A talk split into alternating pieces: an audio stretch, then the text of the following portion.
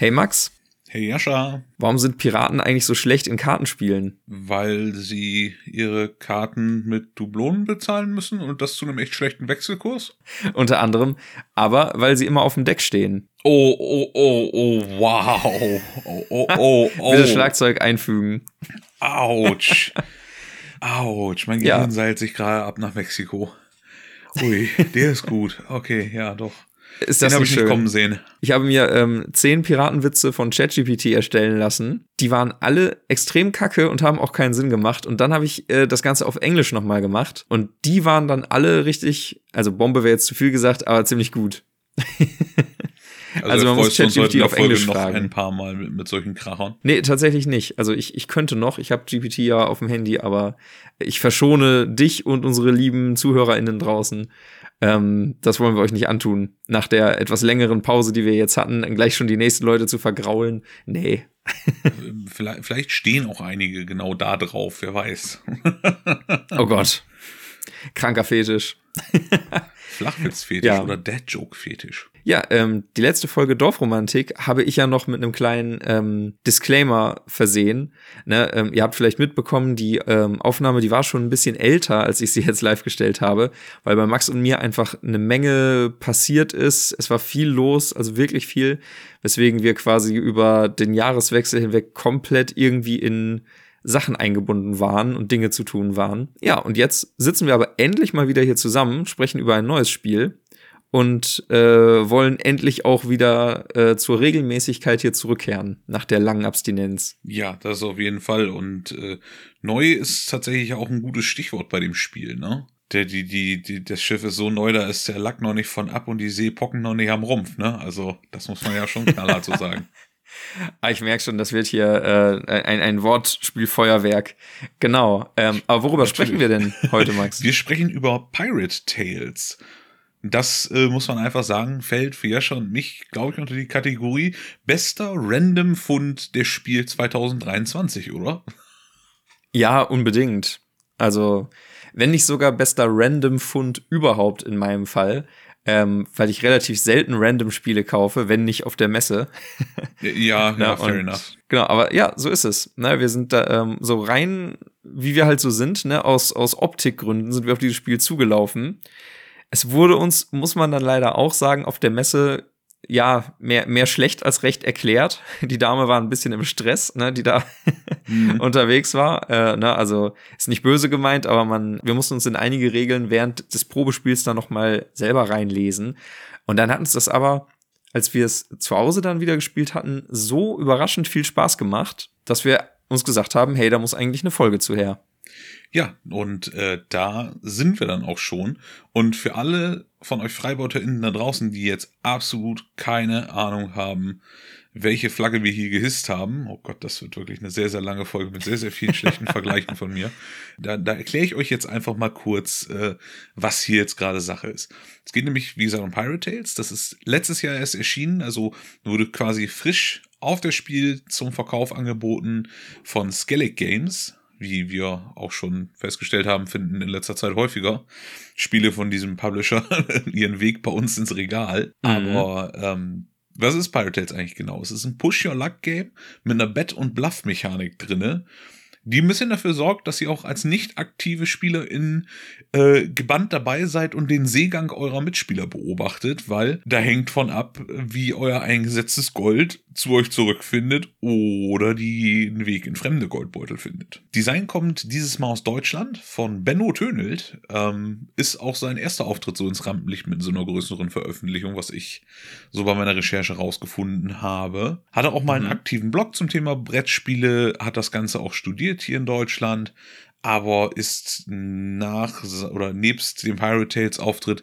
relativ wenig online vertreten, so was meine äh, Rechercheskills anbelangt. Die Artworks kommen von Roman Kucharski und den Stil erkennen vielleicht die einen oder anderen von euch da draußen schon aus dem herrlichen Draftspiel Draftosaurus wieder. Das war zumindest meine erste Assoziation, als ich dieses quietschbunte, äh, lustige Artwork gesehen habe auf dem Cover und dachte so, das sieht aus wie Draftosaurus. Und dann recherchiere ich für diese Folge und sehe, kein Wunder, dass das aussieht wie Draftosaurus, wenn das genau vom selben Artist ist. Draftosaurus habe ich noch nie von gehört, muss ich gestehen. Mm, Ich habe selber Muss auch nur einmal bis jetzt äh, gesehen und nicht mal selbst gespielt. Aber es hatte so einen herrlichen Chaos-Faktor, ähm, der auf mich so ein bisschen wirkte wie äh, Rando Jurassic Park. Also du, du ähm, hast über eine Zufallsmechanik, draftest du halt, wo welche Dinos in welche Gehege dürfen und tralala und, und baust wohl so einen so einen Dino-Park im Jurassic Park-Stil. Aber da jetzt Schön. von meiner Warte aus erstmal Vorsicht zu genießen, die, die Meinung, wenn ihr wollt, dass wir eine Folge zu machen, sagt Bescheid. Aber bisher hat dann noch keiner von uns Draftosaurus wirklich gespielt. Und Mhm. äh, bei uns ist es dann auch ein Weilchen, äh, oder bei mir ist es ein Weilchen her, dass ich es gesehen habe, muss ich auch noch dazu sagen. Ich glaube, wir haben ähm, seit der Spiel ja erstmal einige Kandidaten, über die wir sprechen können, noch im Regal. Aber wer weiß, vielleicht schreibt uns ja jemand von euch da draußen, dass das ein cooles Spiel ist, was man ausprobieren sollte. Definitiv. Äh, wir sind ja offen für Vorschläge, ne? Definitiv sind wir das. Und ähm, ja, was, was Pirate Tales eigentlich so, so schön zusammenfassend beschreibt, finde ich, ist einfach bei Pirate Tales ist es wie bei echten Piraten. Es ist eigentlich nicht wichtig, wer zuerst ankommt, sondern wer unterwegs die meisten Reichtümer gebunkert hat. Und das ist bei richtigen Piraten auch so, habe ich mir sagen lassen. Ja. Neun von zehn auch. echten Piraten empfehlen diesen Spruch. Mhm. Und der eine von zehn äh, empfiehlt die Freunde, die er auf dem Weg äh, getroffen hat, Genau. als den wahren Schatz. Boah, das war jetzt so schmalzig. Die Macht der Freundschaft wird uns helfen. Gulp. Ja, in, in diesem Spiel tatsächlich nicht. nein, nein, nein, wirklich nicht. Ähm, Nein, wirklich nicht. Du hast gerade schon gesagt, Max, es ist ein Push-Your-Luck-Game. Und mir ist so beim, ich sag jetzt mal, äh, beim, beim Analysieren der Spielmechaniken aufgefallen, auf wie vielen Ebenen das eigentlich der Fall ist. Ne? Also hier, ist, hier ist ja alles drin, was unheilig ist in Sachen äh, Glücksmechaniken. Ne? Also hier ist ähm, Kartenspielen, Wetteinsätze, Würfelglück, also alles, was man hier irgendwie an äh, äh, an Mechanismen ranziehen kann, ist drin. Ja, so aber richtiges Chaos nichtsdestotrotz, eigentlich, äh, wenn man drüber nachdenkt. Ja, aber nichtsdestotrotz erzeugt es für mich als, als ja bekennenden Ich hasse Push Your Luck Menschen, ähm, erzeugt es mir trotzdem die Illusion, dass ich eine gewisse Kontrolle darüber habe, was passiert. Mhm. Weil ich kann das Ganze ja durch geschicktes Management, da kommen wir in den Regeln wahrscheinlich gleich auch noch zu, ein bisschen beeinflussen, wie sicher meine Reise eigentlich abläuft. Klar, wenn ich es übertreibe, äh, dann, dann kenter ich natürlich im Endeffekt und komme nicht großartig weiter. Aber ähm, ich finde schon, dass man das ganz gut beeinflussen kann, was wir da eigentlich so an, an Möglichkeiten haben. Und deswegen stört mich das Push Your Luck gar nicht so, weil wenn man den Bogen nicht überspannt, dann, dann knackt es halt auch nicht. Ne? Sehr schön. Ja, da hast du recht, genau. Aber ähm, da können wir gleich beim Mechaniken-Teil ja mal näher drauf eingehen, wovon wir überhaupt reden. Soll ich mal äh, die ja quasi nicht vorhandene Story zusammenfassen? Ja, äh, fass uns mal die nicht vorhandene Story zusammen. Ich bin gespannt. ja, im, im, Grunde, im Grunde hast du da schon ganz gut äh, das Wesentliche erklärt. Ne? Bei Pirate Tales spielen wir Piratenkapitäne auf der Jagd nach Beute durch die, und hier hat meine Autokorrektur Zwiebelweltmeere draus gemacht. Das finde ich auch sehr geil. Wundervoll. Also, Deswegen Ja, wir weinen wir, fahren also so viel und das Meer salzig, ich verstehe. Die Verlierer werden salty. Genau. Äh, wir reisen durch die Zwiebelweltmeere und ähm, begegnen Kraken, Geistern. Es können Unfälle passieren, alle möglichen Piratendinge auf der Jagd nach äh, Schätzen in Form von Dublonen, ähm, Saphiren und Rubinen. Wer am Ende äh, am reichsten ist, wie gesagt, ne, du meintest gerade schon, hat dann gewonnen. Es gibt zwar, da kommen wir gleich bei den Mechaniken zu, es gibt zwar einen Fortschritt, also man kann als erster oder erste Spieler oder Spielerin ins Ziel kommen, aber das ist nicht gleichzusetzen mit dem Sieg, sondern dann wird nur die letzte Runde eingeläutet und dann wird abgerechnet. Reichtümer vor Tempo. so kann man es zusammenfassen. Ich äh, finde grundsätzlich ganz interessant, man legt während des Spiels Abenteuerkarten aus. Das sind quasi die, die Felder der Reise, die ihr bestehen müsst. Je mehr man äh, äh, aufdeckt, desto mehr bekommt man im Zweifel, aber desto gefährlicher wird auch eure Reise. Weil ihr müsst diese ganze lange gefährliche Reise mit den Vorräten, die ihr dabei habt, aka Handkarten und Würfel, also ich würde sagen Crewmitglieder, damit müsst ihr klarkommen. Ihr, ihr müsst das, was ihr euch vornehmt, ne, so ich, bei Tagesanbruch will ich da hinten sein, äh, wo die Sonne untergeht, da muss man dann halt auch hinkommen. Und das finde ich ist Mhm. über diese Abenteuerkarten echt schön gelegt, dass du dir Vorfeld überlegen kannst, wie bei so einer Seekartenplanung, so, ja, wir segeln heute so und so weit in diese und jene Richtung. Ne? Und dann legst du dir dein Abenteuer fest und dann ankern wir hier vorne. Fertig. Das finde ich halt sehr, sehr schön einfach. Ja, Gefällt das mir und ist stimmt. eine tolle, tolle Metapher eigentlich mit der Regel oder mit, mit der Mechanik dazu. Durchaus äh, schön verknüpft eigentlich. Ja, das finde ich auch. Bei mir ist es so, ich fand besonders interessant diese, ähm, diese Wettmechanik, ne, die du auch schon angesprochen Ja. hast. Das stimmt. Ähm, das, könnt, das könnt ihr euch so vorstellen, ähm, man spielt das Spiel reihum. Also es gibt schon den, den einen Hauptzug, den jemand durchführt. Das Ganze läuft so ab, dass die Person, die an der Reihe ist, ihre Reise plant, sodass quasi die anderen Beteiligten am Tisch sehen, äh, wie viele Herausforderungen äh, muss diese Person ähm, erfolgreich bestehen, um äh, die Reise zu schaffen letztendlich. Wenn das alles ausgelegt ist, dann geht der Wetteinsatz los. Das heißt, dann können die übrigen Spieler darauf wetten, ob die Person das mit ihrem Würfelvorrat und mit der Anzahl der Handkarten auf der Hand eben äh, schaffen kann. Ne? Das sind alles so Erfolgsfaktoren, die man dann irgendwie abwägen muss.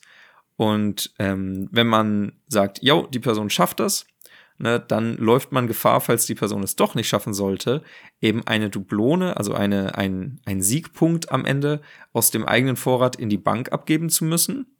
Wenn man hingegen sagt, nein, die Person schafft es nicht und die Person schafft es dann wieder erwarten doch, dann kriegt äh, der Spieler oder die Spielerin eben aus meinem Vorrat eine Dublone dann in dem Fall. Also das kommt dann, geht dann nicht neutral in die Kasse über, sondern kommt äh, dieser Person direkt zugute. Und äh, das finde ich ist eine, eine sehr schöne kleine Mechanik, um einen so ein bisschen bei der Stange zu halten. Ich habe das bei mir jetzt schon mal vorweggegriffen, auch schon als so einen kleinen Flop aufgeschrieben.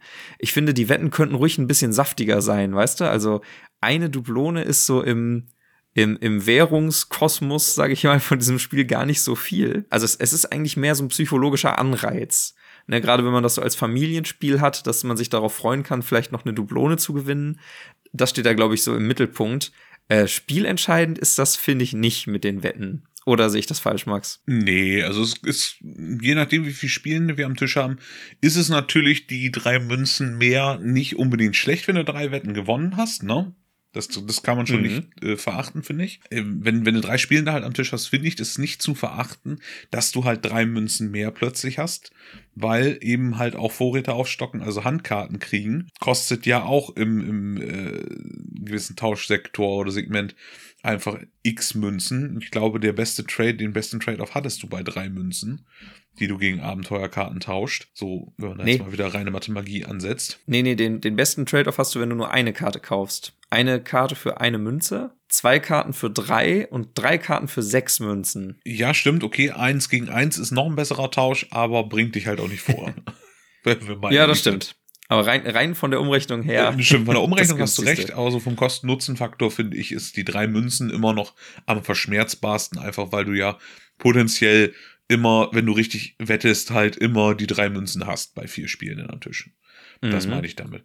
Aber tendenziell Mhm. hast du schon recht, diese Wettmechanik, die hat halt höchstens noch den Effekt, dass alle gebannt mit dabei sind, wie ich schon am Anfang gesagt habe. Und dadurch, dass es halt auch ein Spiel ist, was für Kinder ab acht Jahren empfohlen wird, finde ich das schon okay, dass man da so eine, so eine, so eine kleine Aufmerksamkeitsfesselmechanik hat, weil wir müssen einfach leider sagen, wir leben in der Generation TikTok. Äh, ich sag nur Skibidi Toilet, mehr sage ich nicht. ähm, wo sich die Aufmerksamkeitsspanne von, von, den, von den jungen Leuten und ja auch unsere eigene, stelle ich immer erschreckend fest, einfach sehr, sehr schlecht fokussiert. Und wenn du dann wirklich dreimal oder drei Leuten dabei zuguckst, wie sie ihren Zug machen, ich glaube, da driftet so ein Achtjähriger schon mal schnell ab. Und durch diese Wettmechanik bleibst du aber irgendwie mit am Ball, weil du denkst so, uh, los, schaff es, schaff es, ich brauche diese Münze oder los, schaff es nicht, schaff es nicht, ich habe gegen dich gewettet. Also ich denke mal schon, dass das eher für das jüngere Publikum eine, eine Fesselmechanik in Anführungsstrichen ist. Genau, genau, das denke ich auch. Aber nichtsdestotrotz eine sehr coole Mechanik, die auch bei mir durchaus dafür sorgt, dass ich, wenn wir gewettet haben, weniger am Handy hänge als sonst, wenn ich nicht dran bin. Schön, dass du den Zusatz hast als sonst. ja, was, was ich so mechanisch dazu noch ganz geil finde, ist eigentlich nicht so wirklich Mechanik und Metaphern, aber irgendwie auch doch. Also wir sind ja Piraten, wir häufen ja Schätze an. Also wir häufen Mhm. ja Siegpunkte an. Das ist ja ein total abstraktes Schatzkonstrukt. Und das finde ich, haben sie sehr, sehr geil in diesem Spiel untergebracht, weil Siegpunkte werden in Form von Dublonen, Saphiren und Rubinen verteilt. Dublonen sind ein Siegpunkt, Saphire fünf und Rubine zehn. das ist halt schon irgendwie cool gemacht. Weil man häuft halt wirklich so einen kleinen Schatzberg vor sich an, während man dieses Spiel spielt. Und das ist, finde ich persönlich, muss ich einfach sagen, ich finde es immer sehr befriedigend, mit diesen Pappchips ein bisschen hin und her zu klimpern oder zu spielen. Das wäre wesentlich befriedigender, wären das Metallmünzen, aber das hat Upgrade-Potenzial. ja, das stimmt allerdings. Also, wir haben ja auf der Spiel uns auch direkt umgeschaut, ob man nicht irgendwo ähm, hier so Metallmünzen bekommt, aber naja, ich sag mal, nicht zu einem vernünftigen Preis. Nein, wirklich nicht. Also die Preise werden mittlerweile schon, schon eher in Richtung Frechheit gehen, sage ich mal vorsichtig so. Ja, ansonsten hätte man sich direkt überlegen können, ob man da ein Upgrade dem ganzen Spiel verpasst, aber es hat nicht sollen sein. Aber ähm, ich habe mir die zumindest beim Look and Feel, äh, habe ich mir dazu noch was aufgeschrieben zu hm, den, äh, zu der Währung. habe ich mir gedacht. Ich wollte es einfach nur trotzdem schon mal äh, mit in die, in die coolen Mechaniken reinbringen, weil ich das einfach sehr, sehr schön gemacht finde, dass man halt eben diese, diese Kernmechanik doch noch drinne äh, hat, dass man die Siegpunkte nicht so abstrakt gestaltet. Ne? Und jetzt irgendwie ja, mit Strichlistchen oder Würfelchen und keine Ahnung, oder so Piratenblipsen oder irgendwas arbeitet, sondern wirklich sagt so, hey, das ist ein Pirat, hier hast du deinen Schatz. Richtig. Es ist satisfying. Ja, bunte Steinchen sind auch was anderes als ein Zähler, der einfach ein bisschen hochtickt oder, oder abwärts, ne? Das macht schon, macht ja. einen Unterschied. Ja, ja, ja. Nicht nur in der Haptik, sondern auch im persönlichen Gefühl. Man fühlt sich wirklich reicher dadurch, finde ich. Mit seinen äh, Plastiksteinchen da. Ja. Überlegenheit. ja, aber na klar, ne? Muss gezeigt werden durch Plastik und Pappe vor sich. Richtig, so ist es. Machst du doch mit deiner EC-Karte auch nicht anders. Naja, machen wir machen wir uns nicht lächerlich. Ich bezahle mit Plastik für Pappe, wenn ich Brettspiele mit einer EC-Karte kaufe. Also. wow, Metamax ist am Start. Meta-Ebene eröffnet. Aber echt, ich finde besonders cool auch noch zwei, ähm, zwei so, ja, ich sag mal, Überraschungseffekte, die es in dem Spiel gibt. Und zwar haben wir da zum einen die Kenta-Karten. Die muss jeder, jede ziehen, wenn mal eine Reise missglückt.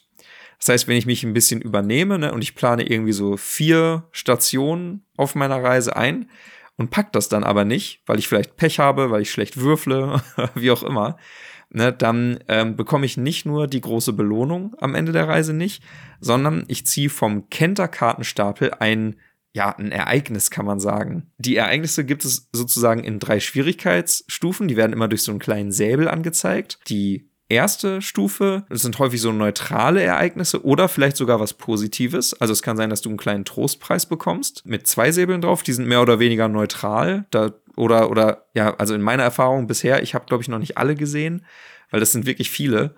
Ähm, aber ich glaube, zwei ist, ist mehrheitlich neutral bis sogar ein bisschen was Positives.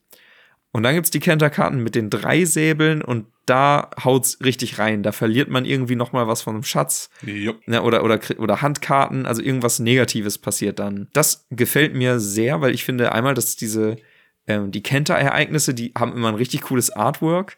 Ähm, da ist immer ein passendes Bild drauf. und ähm, es steht in den Regeln auch drin, dass du das benutzen kannst, um das Spiel so an deine, deine Spielerschaft anzupassen.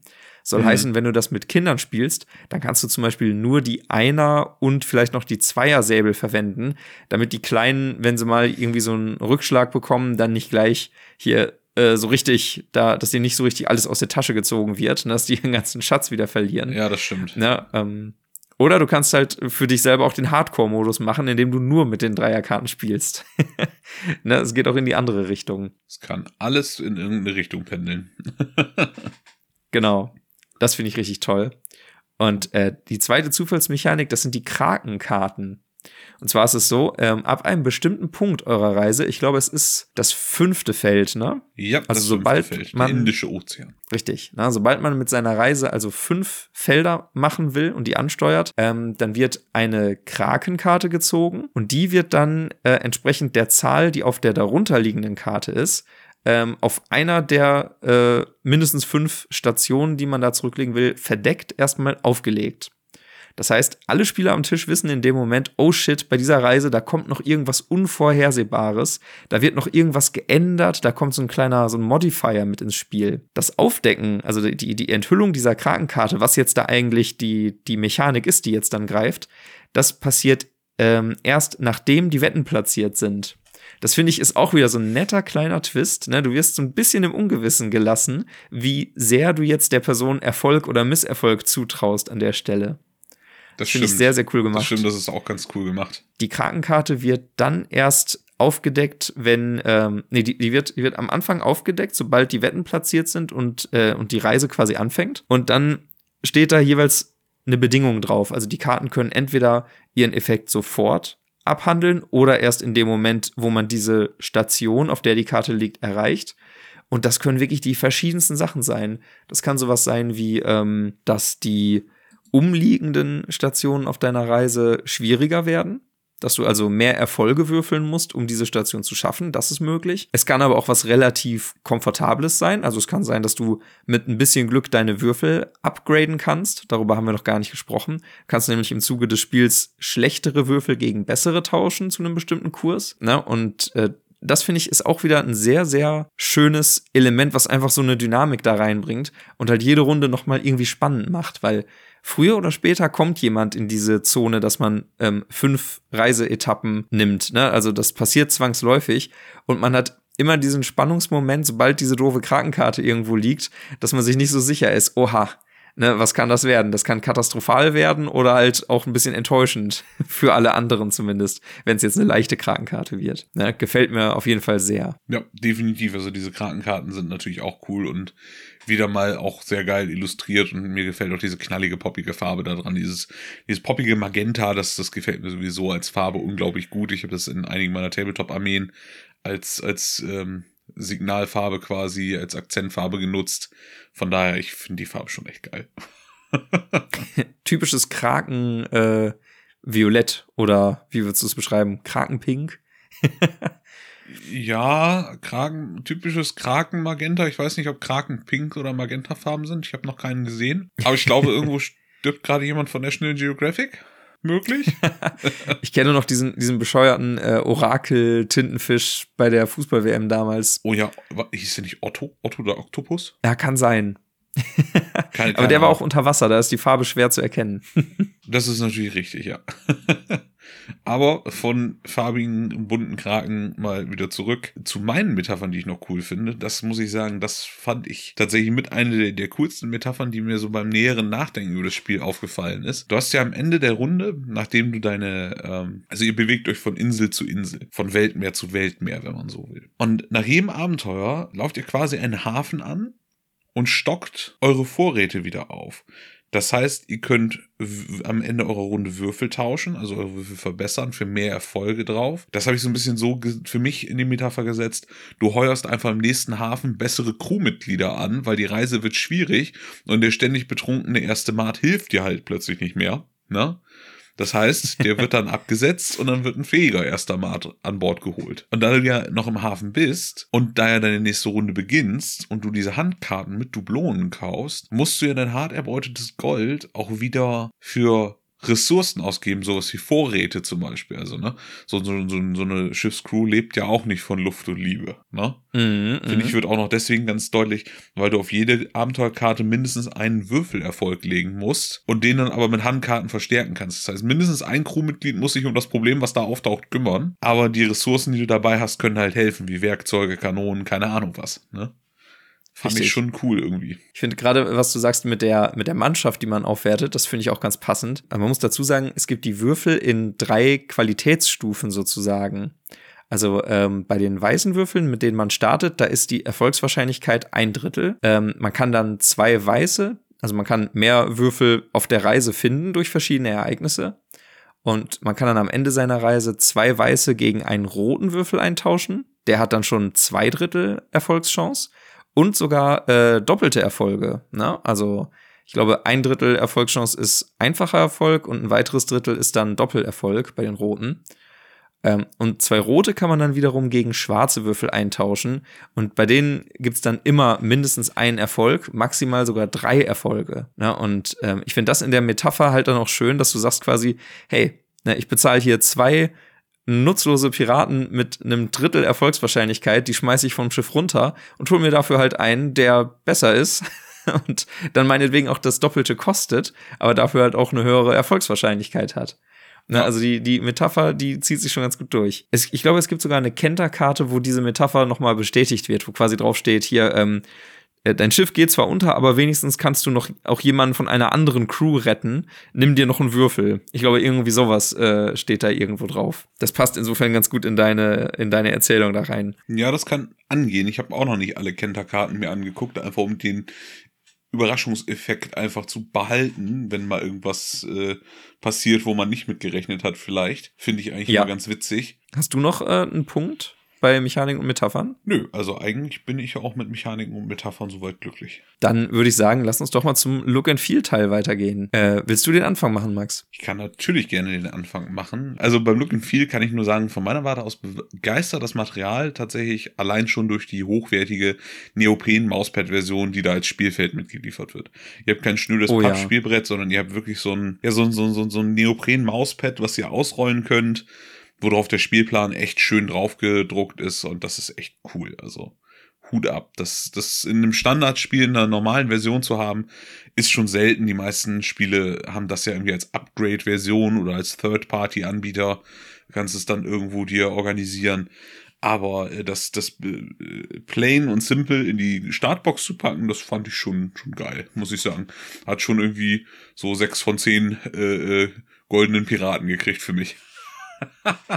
Muss ich dir zustimmen. Das äh, war bei mir auch das erste, was ich mir hier notiert habe, dass standardmäßig diese Spielmatte da drin ist. Richtig cool. Ja, ansonsten äh, finde ich das Spiel halt auch haptisch sehr, sehr ansprechend, weil es einfach sehr, sehr stabile Karten hat, die da basically schon von sich aus mit drinne sind. Also es ist nicht super dünnes äh, Seidenpapier, wo man Angst hat, dass einem das gleich auseinanderflattert. Man hat halt auch richtig wertige Würfel dabei. Man hat was in der Hand. Ihr habt da diese ordentlichen 16 Millimeter Würfel, Würfel drinne und halt nicht diese kleinen, sputtligen 12 Millimeter Teile, ähm, die dann in diesen Würfelkuben von Chessex geliefert werden, sondern es sind halt wirklich vernünftige Würfel, wo man was in der Hand hat, auch wenn man große Hände hat.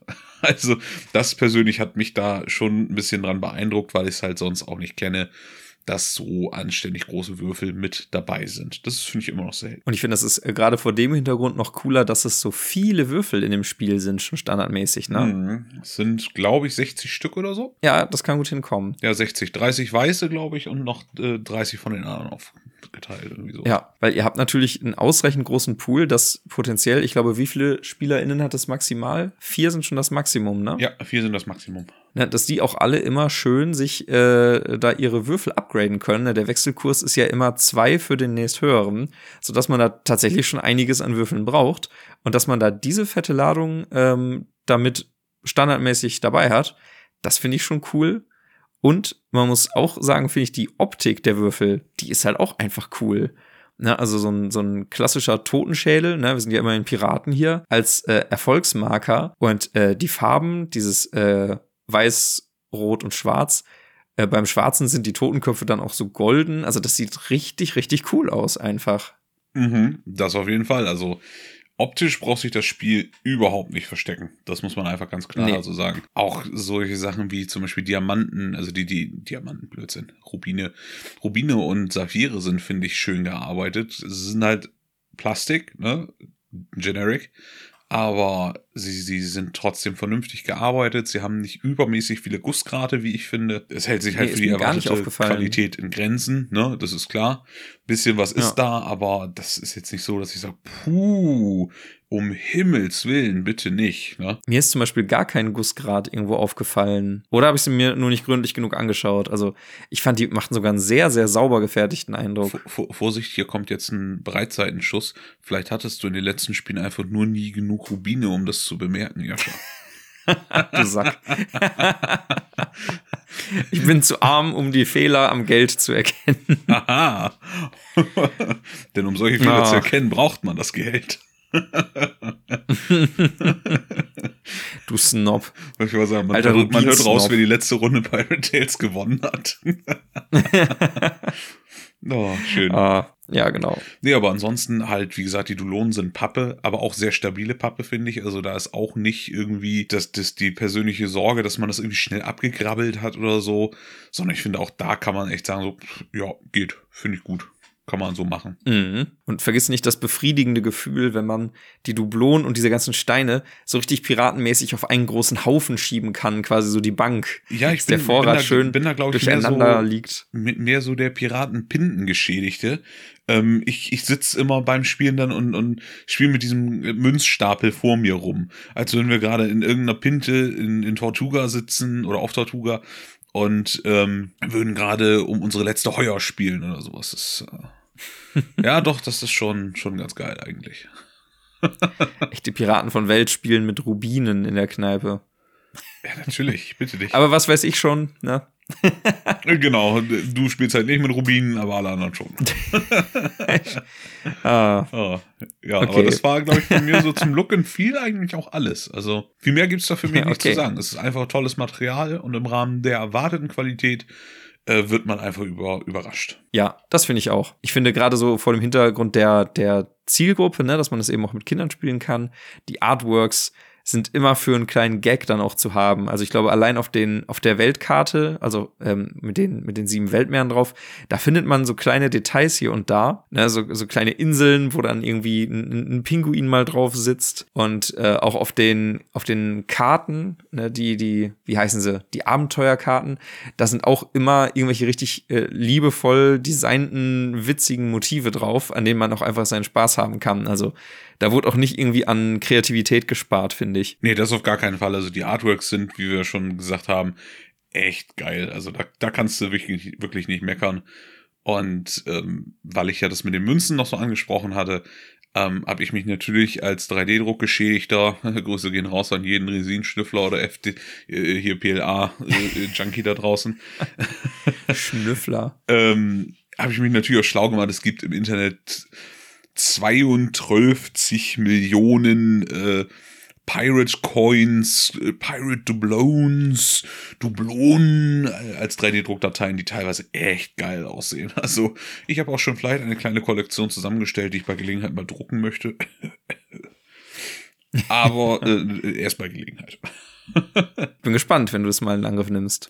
Ja, man braucht ja auch nur 46 Dublonen, ne? Plus die äh, äh, vier Startspieler, Glücksmünzen, Würfel, Wett-Tokens. Genau. Das war der Spieler- Sprechschlaganfall. Ab zu den Tops und Flops, oder was meinst du? Ja, würde ich sagen, dann fang du da doch mal an, dass äh, meine arme, zarte Stimme auch mal geschont wird.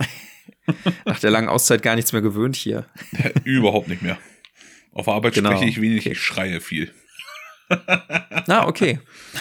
das trainiert die Stimme. Ja, ich fange mal mit den Tops an meinerseits. Ich finde bei Pirate Tales sehr cool, wie ähm, breit man sich taktisch aufstellen kann. Klingt jetzt für so ein simples Spiel, auch gerade so für, für, für ein Kinderpublikum und Jugendpublikum ja theoretisch auch, ähm, ein bisschen komisch, aber du kannst halt tatsächlich aussuchen, auf welchem Wege du jetzt ins Ziel kommen willst. Ne? Also du kannst dich darauf fokussieren, deinen Würfelpool zu verbessern. Du kannst zum Beispiel auch Handkarten spielen, äh, dann bist du die quasi los und kriegst dafür einen Würfel dazu. Der Nachteil davon ist, dass du eben diese Karte nicht mehr als zusätzliche Erfolge auf deiner Reise nutzen kannst.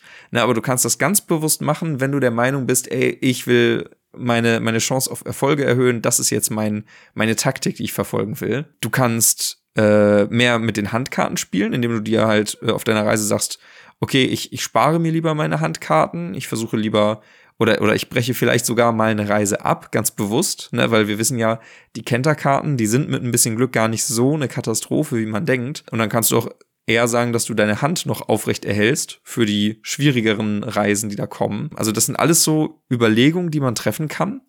Und man kann dann sich wirklich so seinen ganz eigenen Weg da, da durchwühlen. Also ich bin zum, äh, äh, zum Beispiel bisher ganz gut damit gefahren, meinen Würfelpool abzugraden. Das war immer so meine, mein Hauptaugenmerk. Also Es hat ganz gut funktioniert für mich. Ich erinnere mich dann an unsere letzte Runde Pirate Tales, wie geschockt ich einfach war, weil ich mal irgendwie zwei Minuten outgefadet bin mit meinen Gedanken und guck so, nachdem du und Mona dran wart, guck ich so auf eure Würfelpools, guck, wo eure Schiffe stehen und denk, hä? What the fuck just, did just happen?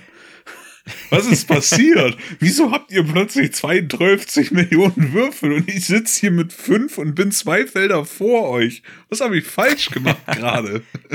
Ja, genau, das kann dann, das kann dann im Zweifel echt schnell gehen, das stimmt. War, war auf jeden Fall sehr witzig, muss ich sagen. Ja, ich erinnere mich. den fassungslosen Blick. Dann gefällt mir sehr, wie man bei dem ganzen Spiel ähm, Effizienz einsetzen muss und effizient denken muss, ne? weil es geht natürlich immer darum, nach Möglichkeit mit seinen Würfeln Erfolge zu erzielen, weil würfeln muss man so oder so. Handkarten dazugeben, um eventuell fehlende Erfolge auszugleichen, das ist optional.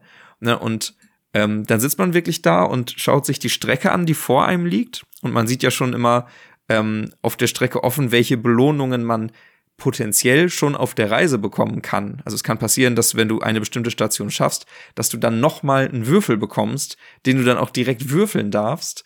Ne? Und das sind alles so Optionen, die man versucht wirklich auszureizen, bevor es dann daran geht, irgendwie Handkarten zu opfern, die dann wirklich weg sind, ne? um ähm, die Erfolge zusammenzubekommen.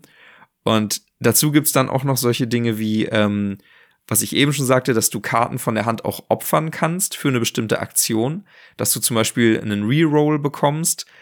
Und da wird's dann nämlich schon richtig rauchig im Gehirn, wenn du da sitzt und überlegst, okay, wenn ich jetzt hier drei Würfel noch im Spiel habe, die eine Erfolgschance von zwei Drittel haben und einer, der noch eine ein Drittel Chance hat, lohnt es sich dann mehr, jetzt einen Reroll zu machen? Oder lege ich einen Würfel an die Seite und, äh, und würfel dafür die anderen nochmal? Das kann man nämlich auch immer machen. Also Handkarte opfern oder einen Würfel ganz rausnehmen, um alle zu würfeln nochmal. Eigentlich genau betrachtet auch schon sehr morbide, dass du einen einfach über Bord werfen kannst, damit die anderen es nochmal versuchen können. das recht. Schubs. Stimmt, das ist ja auch Klatsch. so, und jetzt nochmal und Der- diesmal richtig. Der gute Aderlass, ne? Man muss halt äh, äh, Dominanz zeigen dann vor der Crew. Ja, schon ziemlich erschreckend, dass da so Hinrichtungen zum Aufrechterhalten der Moral genutzt werden. Ja, ist schon ein bisschen Tja, bedenklich. so ist es. Aber da merkt man wieder, es ist ein Kinderspiel und wir beide verkopfen das Ganze zu sehr, glaube ich. Ich glaube auch. Oder Kinder sind noch nicht in der Lage, das so sehr äh, äh, zu durchschauen, was dahinter steckt. Oder Kinder sind einfach grausam. Oder das. Wenn man da so an diesen Spruch aus Schulzeiten denkt, hm, ich weiß ja nicht. Genauso, auf dem Weg hat man eben wirklich viel, was man irgendwie abwägen kann und vieles ist auch wirklich äh, ähm, Wahrscheinlichkeitsrechnung, wenn man so Ja. will. Also wenn man einen Taschenrechner dazu nimmt und Stift und Zettel, dann kann man da noch einiges rausholen. Vielleicht ein bisschen auf Kosten des Spaß, aber hm, Ja, also naja. ich finde, ich finde aber da tatsächlich ähm, man nicht wirklich beigeht und sich gegenseitig irgendwie in, in, in die Parade fahren kann, finde ich, ist das immer noch sehr, sehr verträglich alles. Also klar ist man gefrustet, wenn man selber irgendwie nicht vorankommt und andere irgendwie an einem vorbeirauschen. Aber dadurch, dass halt niemand so penetrant dir irgendwie die ganze Zeit immer noch einen reindrücken kann und immer noch mal ein bisschen nachtreten kann, finde ich, ist das auch gar nicht so schlimm, wenn es dann mal nicht läuft. Ja, das stimmt.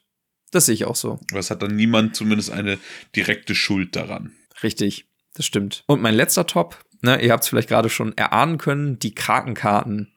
Die sind so ein, so ein kleines Highlight für mich. Weil ähm, ich finde, die haben einerseits, im ersten Moment war mein Gedanke, die könnten so ein nerviges Gummiband irgendwie bilden. Ne? Also, dass du quasi als jemand, der weit vorangeschritten ist im Spiel, dann durch die Krakenkarten nochmal stärker aufgehalten wird, damit die anderen aufholen können, ne? so wie man das von anderen Spielen kennt. Da habe ich erst gedacht, oh wei, ne, ob das, ob das so cool ist. Aber dadurch, dass die Krakenkarten halt so unterschiedlich sind, ne, es sind richtig viele da. Ich habe sie jetzt nicht gezählt. Ich weiß nicht, wie viele insgesamt. Aber wir haben schon viel gespielt und ich glaube noch nicht alle Krakenkarten gesehen. 21, Ähm, sagt die Stimme aus dem Off. 21. Ja, 21 Krakenkarten sind es und 22 Kenterkarten. Ah, schauen, okay.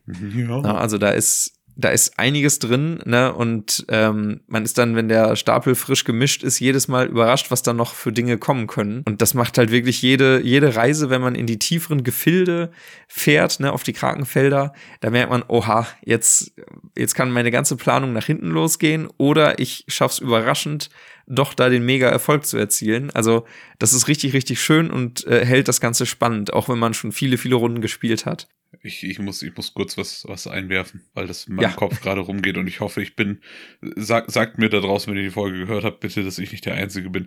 Aber ich wollte Jaisha gerade im, instinktiv korrigieren und sagen, das heißt nicht Krakenfelder, das heißt Quallenfelder. Du hast nie Spongebob geguckt, oder? Nee, Merkt man. Die Quallenfelder sind das, wo er Quallen fischen geht mit so einem kleinen äh, äh, Schmetterlingsnetz Quallen fangen. Aha, Deswegen, aha, du sagst okay. so, ja, und wenn man dann so in die Krakenfelder fährt, ist so, das heißt Quallenfelder. mein Gehirn manchmal herrlich. Was für eine vertane Chance für dieses Spiel, dass da nicht irgendwo eine Spongebob-Anspielung drin ist. Es sind da bestimmt, Also- die erkennen wir nur nicht.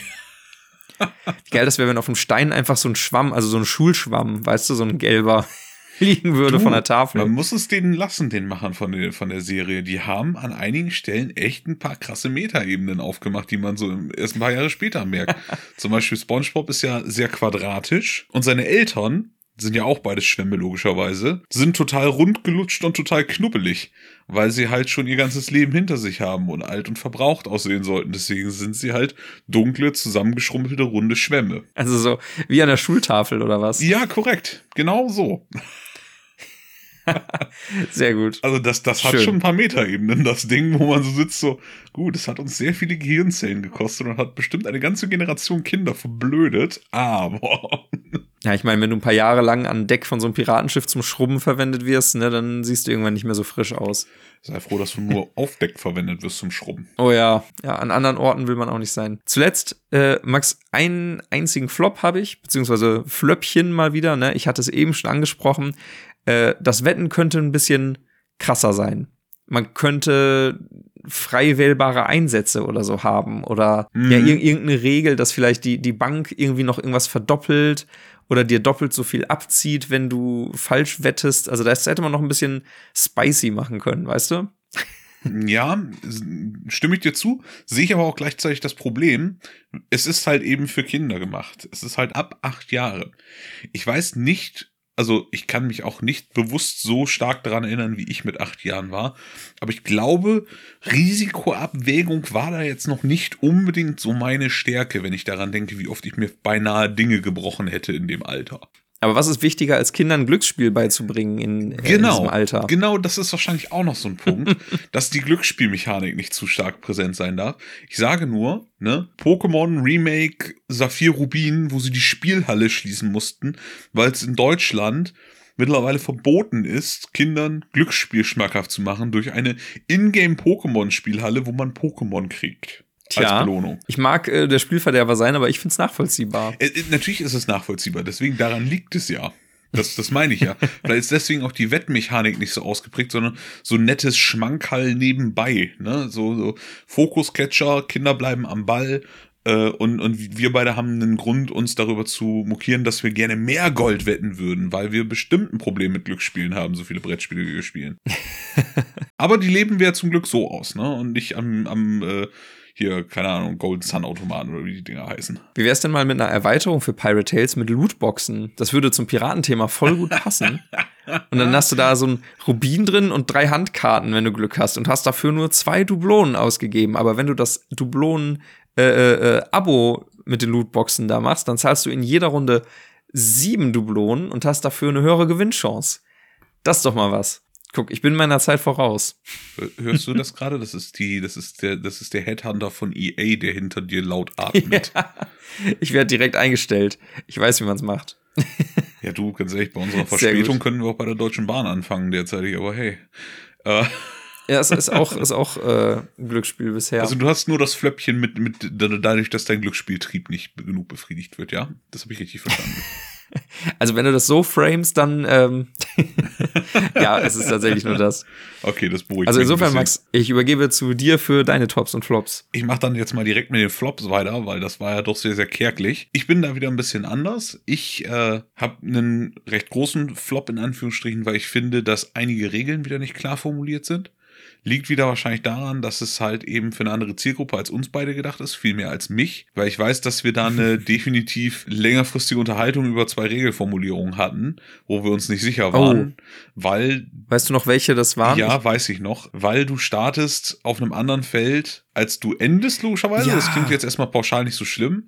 Aber Leute, wenn ihr euch den Spielplan anguckt, dann sind links und rechts am Ende in so Steuerrädern so prominente Inseln. Auf der letzten legt ihr vier Rubine hin für die Spieler, die dort ankommen. Auf der ersten würde ich persönlich instinktiv sagen, da starte ich, weil das Feld ist so prominent hervorgehoben, da muss ich da starten. steht sogar Start drauf. Nee, das steht ein Feld daneben, das ist das Problem. Und das, so. der Start ist ein Feld daneben, nämlich nicht auf dieser, äh, ich, ich nenne es jetzt mal äh, Schatzinsel Tortuga, wo man ja irgendwie, keine Ahnung, ich weiß nicht, ob das an mir liegt, aber ich würde als Pirat von Tortuga aus meine Reise starten und nicht schon in der Karibischen See. Aber hey, was soll's.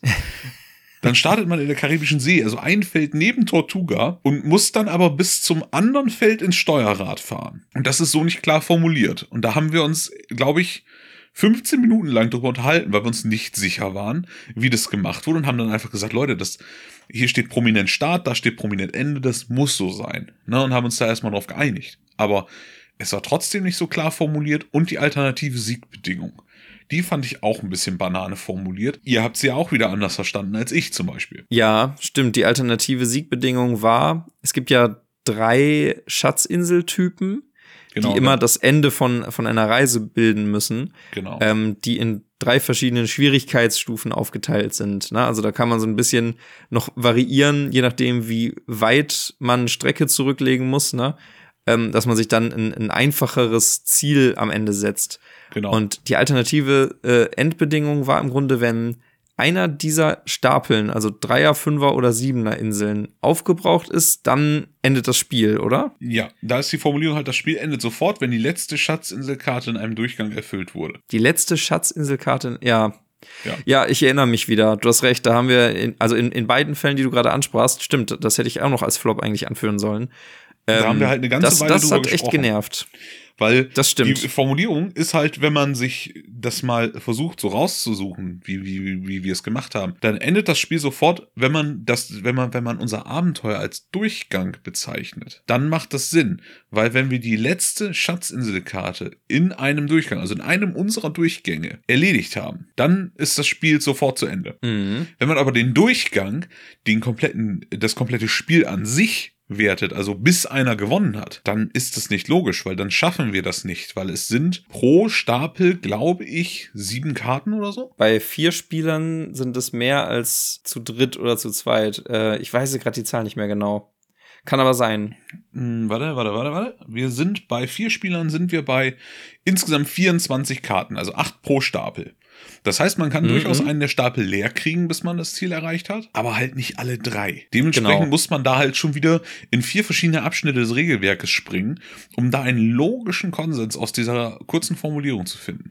Das mag wahrscheinlich wieder unser Problem sein, weil wir es verkopfen, in Anführungsstrichen. Und vielleicht einem, einem Teilzeit-Casual-Spieler fällt das nicht so sehr auf wie uns, aber mich hat das schon ein bisschen gestört, muss ich sagen, weil es gibt nichts, was ich mehr hasse, als über Regelauslegungen mit meinen Mitspielenden diskutieren zu müssen, weil das für mich Ja. Dann immer diesen faden Beigeschmack hat, so wie, äh, weißt du, kann nicht gut verlieren, so nach dem Motto und fängt jetzt an zu diskutieren, weil es ja in der einen äh, Situation sogar irgendwie so war, dass, glaube ich, da dann relevant war, ob du den Sack zumachst oder nicht.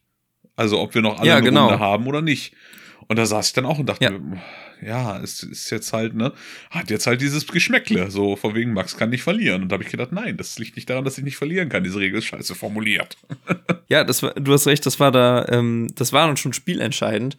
Wir haben uns dann, glaube ich, einfach nur darauf geeinigt, dass wie, obwohl hatten wir es dann wie gewohnt zu Ende gespielt? Wir hatten es, wir hatten ich glaube, ja. die eine Runde hatten wir das Spiel zu Ende erklärt, weil du anders geplant hast und deine Frau nach dir auch schon anders gespielt hatte, als sie es sonst getan hätte. Ja, genau. Dementsprechend Weil die Anzahl wir- der verbleibenden Züge davon abhängt. Genau, dementsprechend haben wir gesagt, komm, egal, machen wir es dieses eine Mal so und haben dann die zweite Runde nochmal richtig gespielt, bin ich der Meinung. Ja, Aber genau so ähm, das fand ich halt ein bisschen schade, dass da so die eine oder andere Regel halt so ein bisschen schwammig formuliert ist und man da vielleicht mit der Formulierung ein wenig hätte ins, äh, ins Detail gehen können. Mhm. Ne, also man braucht keinen Ja, Gloomhaven recht. 48 Seiten äh, FAQ dazu, aber so ein bisschen genauer hätte mir schon gefallen, glaube ich.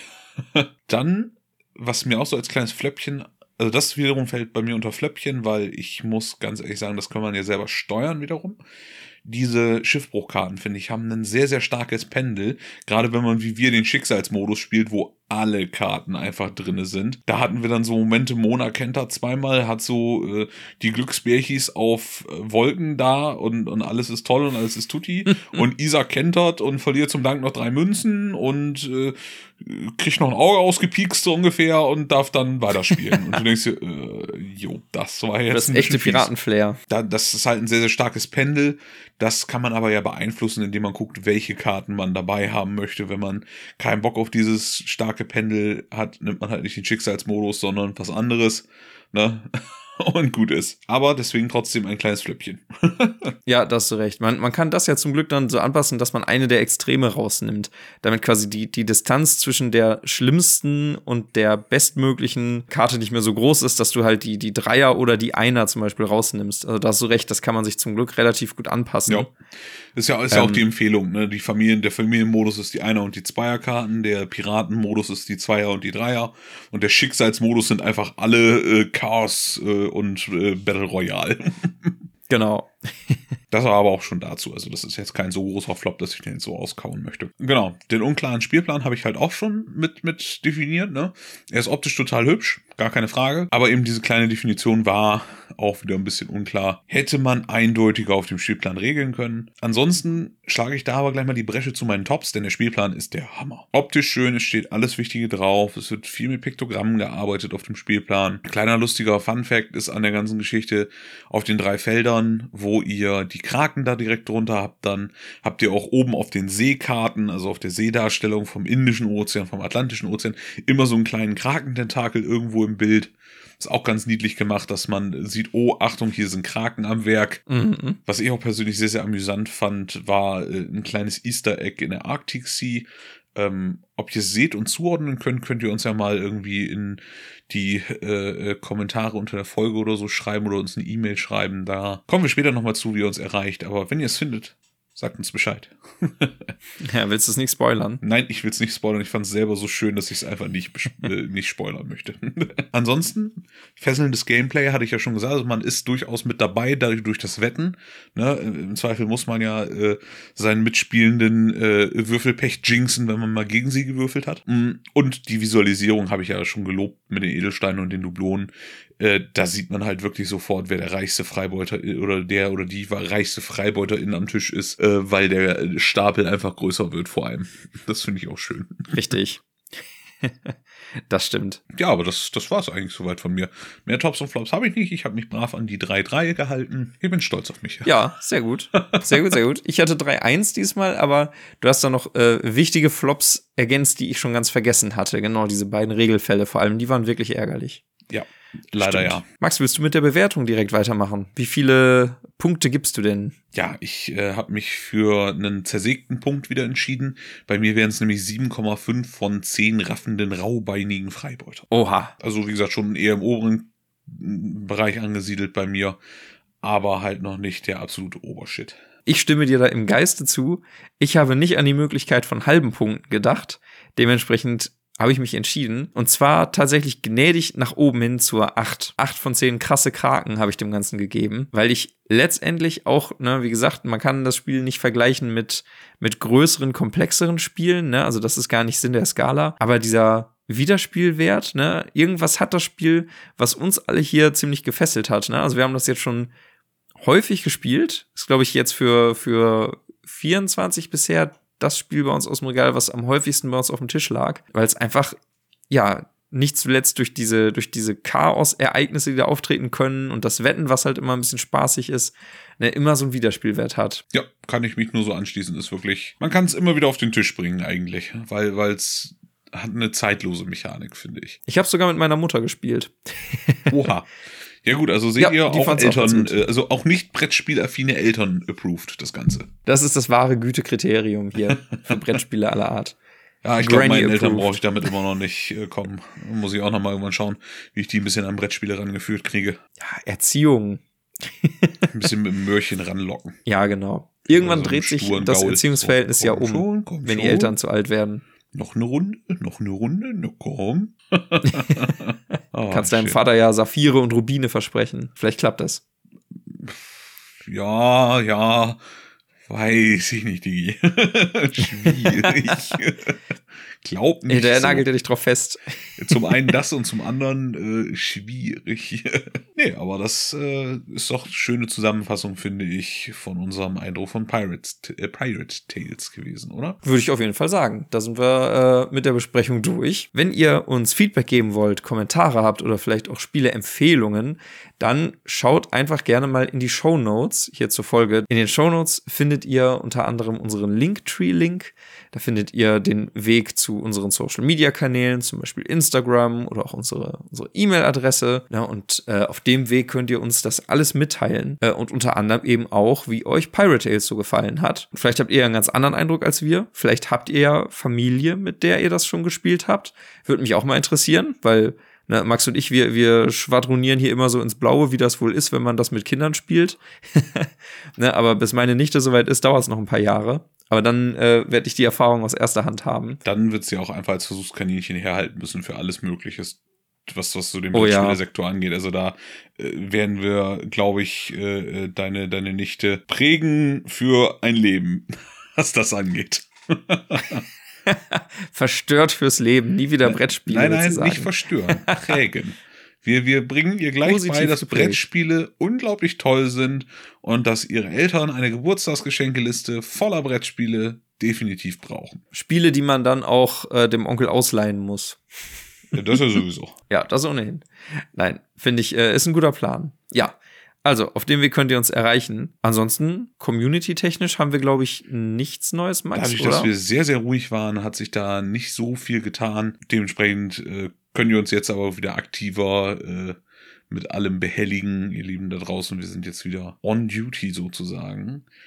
Dementsprechend ähm, habe ich so nichts anzufügen. Dann würde ich sagen, ähm, seid gespannt auf unsere nächste News-Folge, die nächste Woche rauskommt. Und ja, bleibt uns gewogen. Hört das nächste Mal wieder rein. Ja, und äh, empfehlt euren Omas, Oma, Opas, Onkel, Tanten, Anverwandten. Genau. Liked das, Das Ding, teilt Übliche. das Ding, ihr kennt das Spiel. Liked uns, folgt uns, Mögt tut, uns. tut Dinge, die man halt so tut. Genau, äh, Standard Social Media und Content Creator Satz hier einfügen. Danke. Genau. Max OnlyFans Account findet ihr in den Show Notes. Only Könnt ihr auch mal ein paar Only Euro dalassen? Ähm, okay, bevor das jetzt hier Schön. weiter abdriftet, ihr Lieben, bis zum nächsten Mal. Ciao. Tschüss.